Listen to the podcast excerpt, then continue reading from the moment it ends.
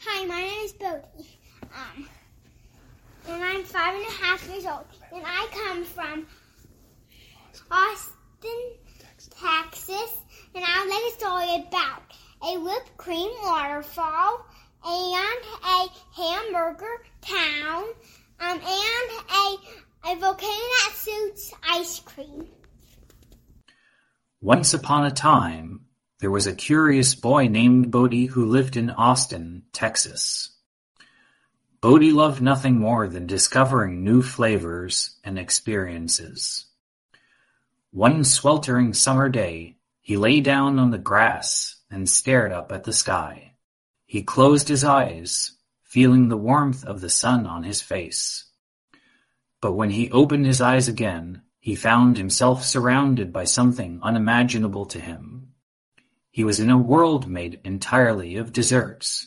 Everywhere he looked, there were candy-like buildings, colorful lollipop trees, and fluffy cotton candy clouds.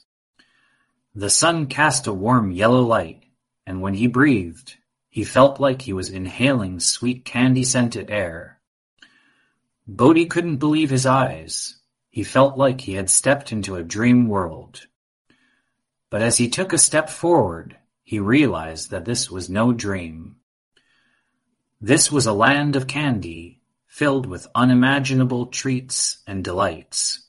Suddenly, he noticed something that caught his attention, a whipped cream waterfall that cascaded down into a chocolate river.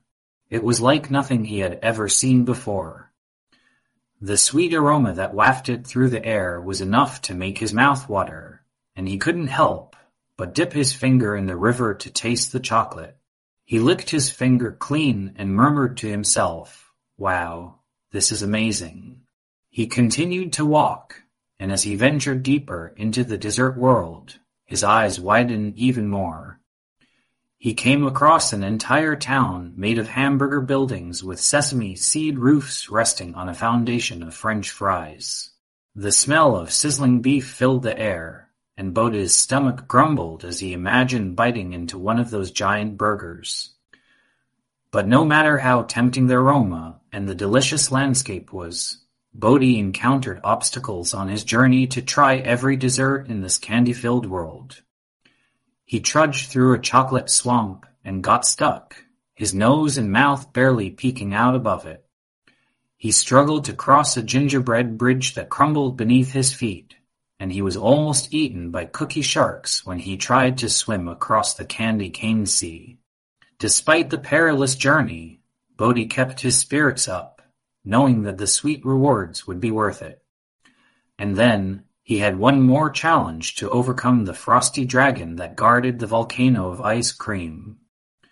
The enormous dragon's icy breath sent chills down Bodhi's spine, and it was evident that he had no chance of sneaking past it. He pondered his predicament, and it wasn't long before he came up with a plan. He knew that the dragon was hungry too, and what could be more appealing than a big scoop of ice cream? Bodhi set to work, using everything he had picked up along his adventurous journey. He mixed and churned the dragon's favorite flavors of ice cream. He carefully poured the mixture into a large ice cream cone and approached the dragon. The dragon roared, ready to attack. Bodhi stood still, holding the cone up to the dragon's face to tempt it. The dragon sniffed the air, and its eyes grew wide. Bodhi knew that he had the dragon's attention.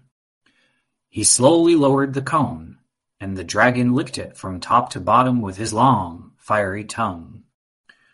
Once the dragon finished the ice cream, it closed its eyes and let out a contented sigh.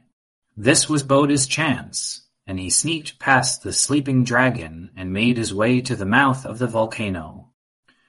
The volcano was enormous and towered over Bodie like a skyscraper. He felt intimidated but also excited. He threw the ice cream inside, and as the dragon woke up, it smelled the ice cream and took a giant lick from near the entrance. Bodhi sneaked inside the volcano and saw jars and bowls full of different flavors of ice cream and other desserts. He had never seen so much variety before. As Bodhi walked through the volcano, his mouth began to water. He could smell rocky road, mint chocolate chip, cookie dough, and so many other flavors of ice cream that he had never tasted before. He stopped by a jar filled with rainbow sherbet and scooped up a handful.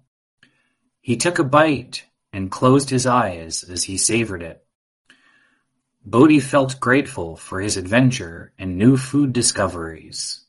As he closed his eyes, feeling full and content, he knew that he could return to this world anytime he wanted, and most importantly, he could now appreciate flavors and textures he had never known existed. He had discovered a whole new land, filled with wonders and treasures. And he knew that he would always remember the sights, sounds, and tastes of the world made of desserts,